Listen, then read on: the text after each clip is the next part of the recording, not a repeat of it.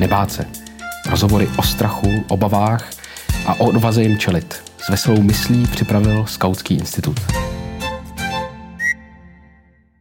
Fatima Rahimi, česká novinářka z kořeny v Afganistánu, se kterou si dnes ve Skautském institutu budeme povídat o odvaze. Vítej. Ahoj. Ty se narodila v afgánském Heratu. Jak se vlastně tvoje rodina dostala do Česka? No to je hrozně dlouhé povídání a úplně nevím, jestli nemáme na to čas, tak možná ve zkrátce. Psal se rok 1996, předtím byla ještě dlouho válka, ale dostali se k moci v Afganistánu fundamentalisté z hnutí Taliban.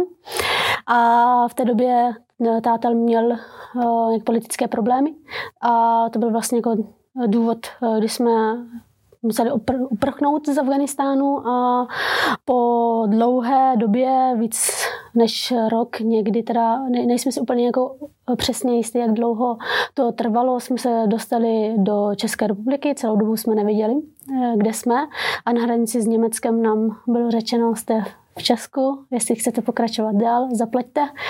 Eh, říkali to převaděči a my už jsme neměli žádné peníze, nebo teda rodiče neměli peníze a tak jsme museli zůstat eh, v Česku a to už bylo rok 2000. Eh, a uprchli jsme někdy v roce 1999. Takže jste eh, utekli z obav o, o životy vaší rodině. Ty jsi byla na té cestě dítě. Pamatuješ si na tu cestu nějak víc konkrétně? Měla jsi třeba po té cestě strach? Oh, já si myslím, že si toho pamatuju docela dost, ale musím upřímně se přiznat, nevím, které vzpomínky jsou úplně moje a které vzpomínky jsou ty, které třeba jsem slyšela doma a nějak jsem je přivlastnila, protože, jak si říkal, tak jsem byla malá. A, ale těch vzpomínek, které opravdu jsou podle mě autenticky a vidím mě vlastně i v noci někdy, jakože mám noční můry, tak myslím, že jich je docela dost, eh, ale některé určitě jsou, eh, jak říkám, my to o tom eh, dost často mluvíme doma, tak některé jsou asi ty, které jsem slyšela, ale nějak jsem jako pro, prostě prvě přivlastnila, takže ano, mám hodně těch vzpomínek a ano, měla jsem strach. Můžeš říct třeba z čeho konkrétně? Já si, myslela, já si myslím, že největší strach jsem měla z nejistoty, protože jsme nevěděli, kde jsme, jak dopadnem. A taky jsem měla strach z toho, že vlastně i rodiče nevěděli, co s náma bude. A i oni cítili ten strach a ve chvíli, kdy jako myslím, že hodně často podceňujeme děti, že hodně cítí a hodně uh, jsou empatické, takže když vidí, že, jako, že rodiče trpí, tak prostě ro, trpíš taky, i když se rodiče třeba snaží, aby, aby ten, to dítě to bral prostě jinak, jo? ale to dítě to prostě podle mě prožívá uh, podobně jako, jako ty rodiče. No. No a pamatuješ si z toho dětství a z těchto těch zkušeností, jak se snažila to brát? Brala jsi to trošku třeba jako hru, tu cestu, nebo měla jsi nějaké jiné mechanismy, jak se vyrovnat s tím strachem? Mm, no, to je dobrá otázka. A nevím, jestli jsem to úplně jako brala jako hru. Myslím, že mi, by to, jako, mi to bylo asi jako jasný, že tam jde o život a že to není jako žádná hra. Ale jsou tam momenty, kde jako jsme byli uh, někde v někém domě schovaný a nebylo nás uh, pět, což to byla jako naše rodina, ale nás bylo tehda to se tak jako různě měnilo. Uh, nás tehda bylo třeba 50, byli jsme v takovém jako domě schovaný a byla tam s náma ještě jedna rodina z Afganistánu a ta rodina jejich jako maminka hrozně ráda vyprávěla pohádky. Jo, A to byly fakt eh, třeba dny a noci jsme ne, neměli co jíst, a ty převaděči nám nepři, nepřinesli jako žádné jídlo. A jak jsme byli hrozně hladoví a ještě jako dítě, to jsme prožívali tak prostě, že jsme nevěděli, proč bychom neměli dostat jídlo, tak jsme prostě brečeli. A pamatuju si, jak eh, ta paní byla hodná, hrozně nám vyprávěla nějaké pohádky. A takové ty pohádky, prostě takové ty absurdní, jako, které prostě jsou ještě jako součástí perské lidové, lidové kultury. Takže nám vyprávěla pohádky, my jsme usnuli a zapomněli jsme nějak na, na, na hlad. Vy jste se pak dostali do uprchlického tábora v Česku. Pamatuješ si na nějaké své obavy o tamtuť? Nebo vůbec na to, jak jsi vnímala ten svůj pobyt v tom táboře jako dítě? Jakože na jednu stranu to bylo vlastně takový jako um, takové odlehčení toho vlastně, že už jsme někde, že ono, protože během cesty, když jsme byli někdy schovaní uh, v těch domech, co jsem říkala, tak uh, většinou času jsme byli někde v lese, nemáš střechu nad hlavou, nemáš nic, když to tady v táboře jsme měli, uprchlicky, ale ještě pořád byla ta furt ta nejistota, že nevíme, co s náma bude. Jo. My jsme v táboře strávili asi tři a půl roku a tři a půl roku jsme prostě nevěděli, jestli dostaneme ten azyl nebo ne, jestli tady budeme moc zůstat nebo ne. A stejně zase, jak říkám, jo, i když mi bylo prostě tehda už teda už jsem byla starší, 10, 11, stejně ty rodiče to prožívali velmi těžce, tak jsem to prožívala s nima. Pak jste se dostali do Šumperka. A v Šumperku tam si se něčeho bála? Jo, tam to bylo, totiž ono je tak, že mm, moje rodiče jsou úplně nejúžasnější rodiče na světě. Akorát, že perština, což je můj úřední jazyk, teda mateřský jazyk, a, a čeština se velmi liší, i když jsou to indoevropské jazyky. Jo, a tak pro ně hrozně bylo těžké se naučit česky a doteď mají s tím problém, že když mluví táta, tak mu vůbec nejde rozumět, má strašně silný přízvuk.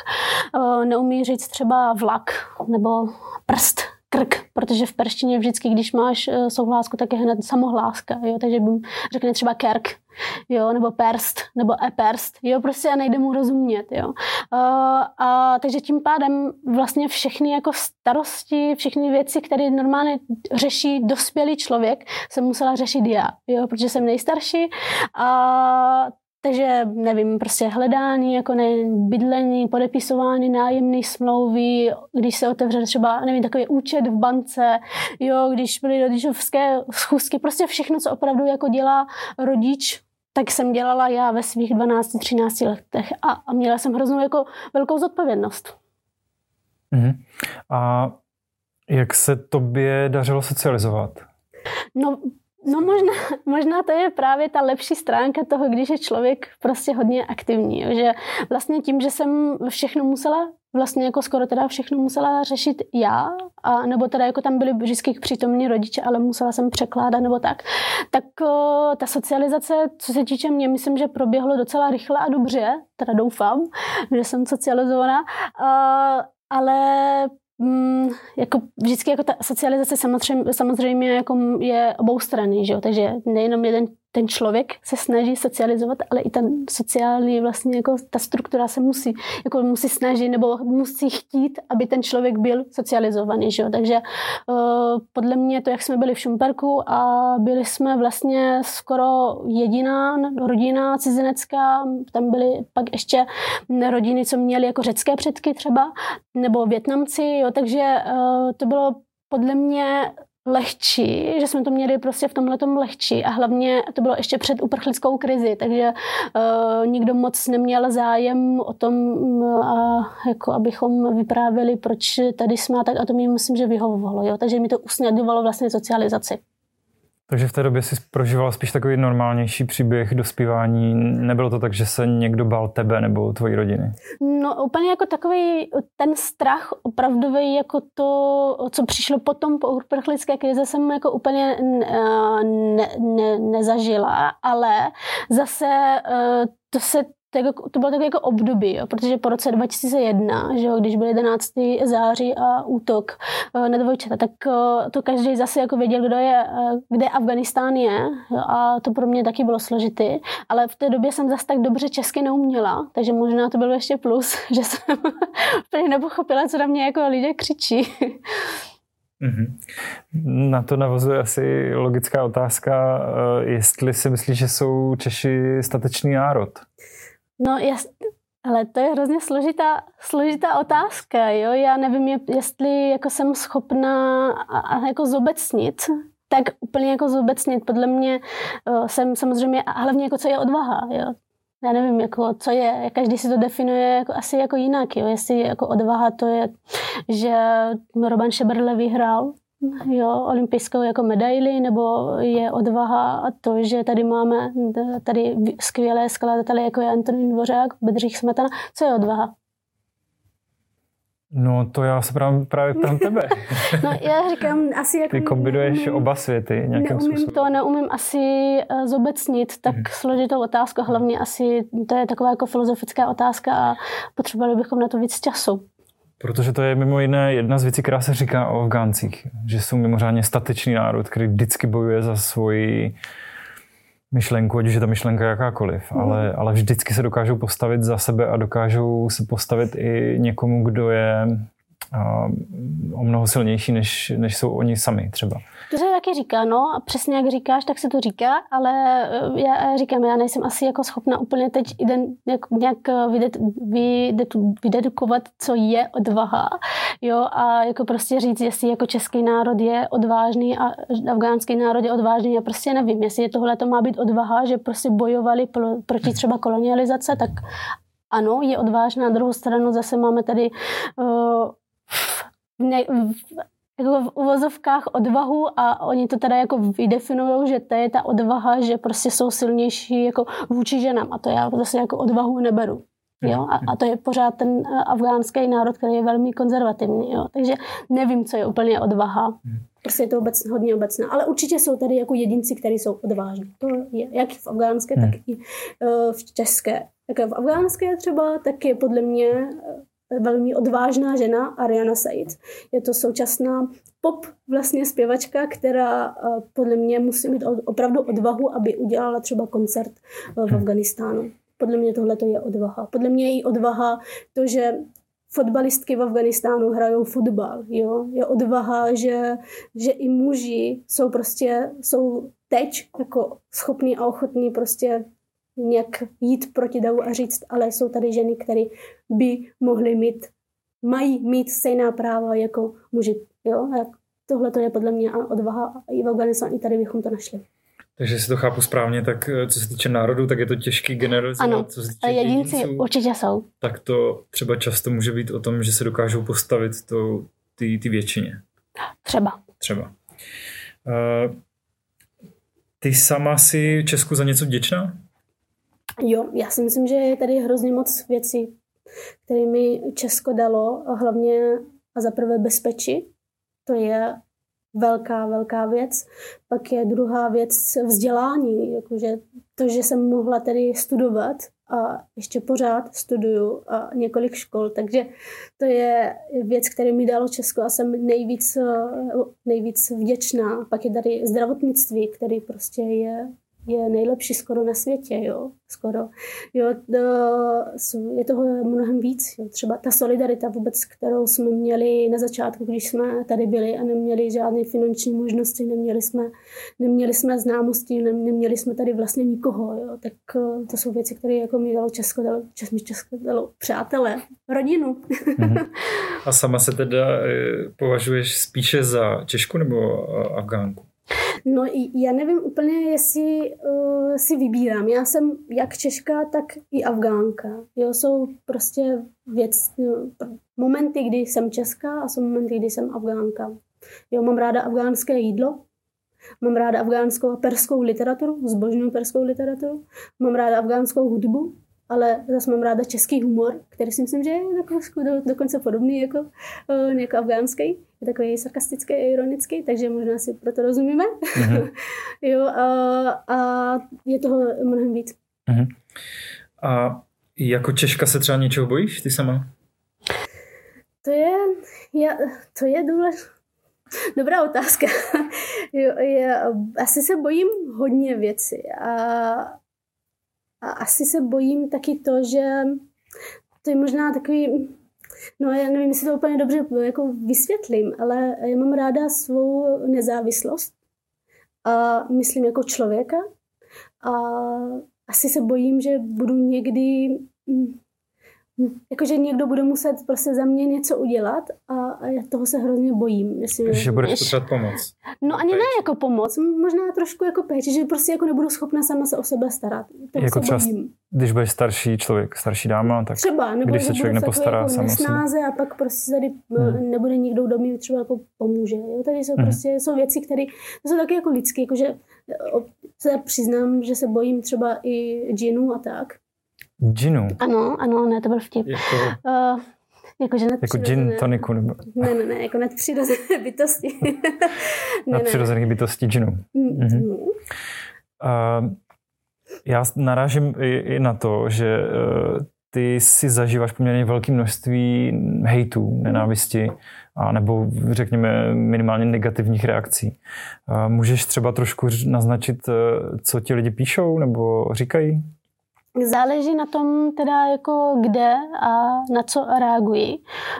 Když jsou to třeba moje články na daný referendum, tak eh, jsou to většinou teda kritiky, že tam hledají věci, které jako nejsou, takže tím pádem prostě mi třeba pán napsal, že jsem zmije jedovatá, jo, nebo že jsem nevěčná právě tím, že když mi Česko poskytlo domov, tak bych měla být vděčná a nekritizovat nic.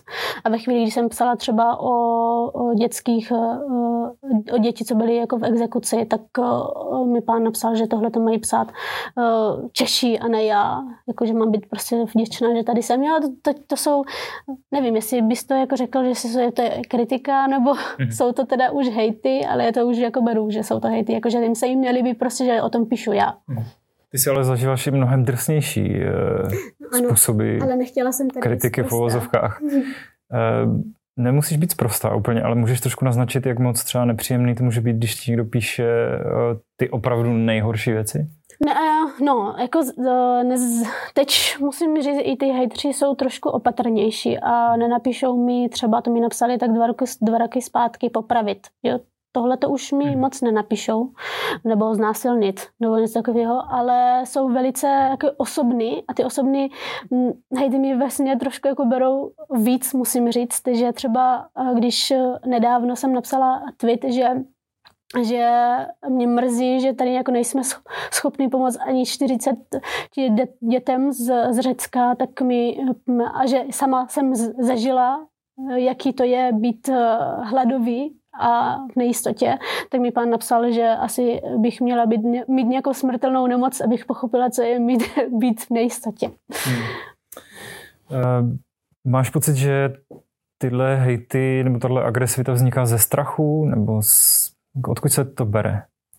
Tak jako možná ten strach jako z neznáma tam samozřejmě asi hraje svou roli, to ne, že ne, uh, ale podle mě taky velkou roli hraje to, že ty lidi prostě za tím počítačem na tom internetu prostě funguje tak, že by mi to asi, nevím, jestli by mi to každý ten, kdo jako napsal hate, by mi to jako přímo řekl do tváře, že to jako face to face je to mnohem těžší, než to prostě jako zabezpečit toho klávesu prostě jako naťukat jo, a napsat to někomu.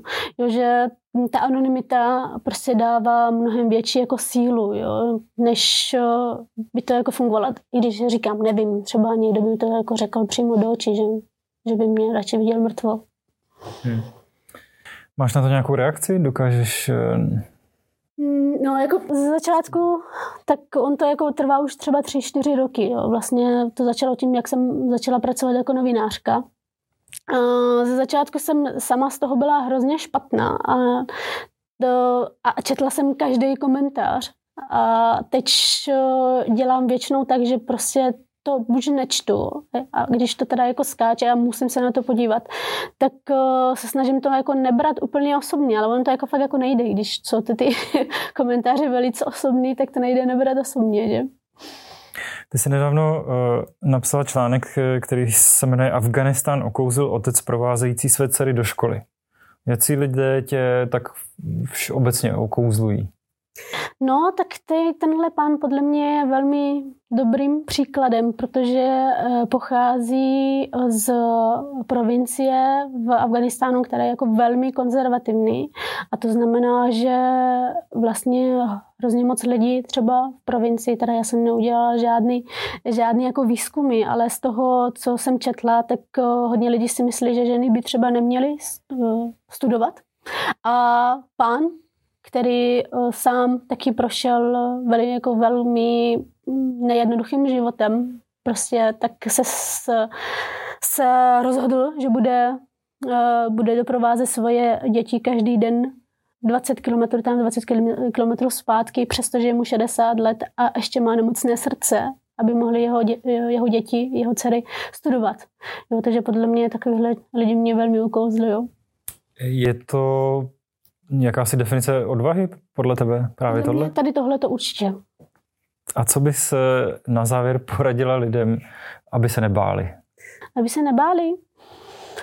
Když já nevím, já si myslím, že i strach je někdy jako dobré. Já mám taky jako strach, jo. To strach člověka vlastně jako mm, připravuje, aby moc eh, jako neriskoval třeba, jako i když uh, risk the zisk, jak se říká, jo. Ale uh, podle mě jako není špatný vždycky jako mít strach. Je samozřejmě dobrý mít strach, ale mm, nevím, jestli je správné třeba soudit lidi mm, jenom skrze třeba toho, jak ten člověk vypadá, nebo jestli je tmavší nebo světlejší. Jo? Že možná by bylo dobrý prostě říct, jak by ten člověk se zachoval, kdyby byl v jeho pozici jo, co by udělal, prostě víc, být víc empatičtí, možná takhle jako bojovat proti strachu tím, že si představíš toho člověka místo sebe, jako co bys dělal ty, kdybys byl v Turecku, co bys dělal ty, kdybys prostě na tebe padaly jako bomby, neudělal bys to stejný, nevzal bys rodinu a neutěkl bys, co bys dělal ty, kdybys prostě neměl jídlo, jo, a um, umíral bys prostě hlady, nevzal bys taky tu rodinu a nechtěl bys se taky dostat do Evropy. Fatima Rahimi o odvaze a boji proti strachu děkujeme. Já děkuji. Posláním Skautského institutu je stavět most mezi tradicí a zkušeností skautského hnutí na jedné straně a životním stylem a potřebami současné společnosti na straně druhé. Pojďte nám trochu pomoct. Pojďte stavět mosty s námi. Podpořte.skautskýinstitut.cz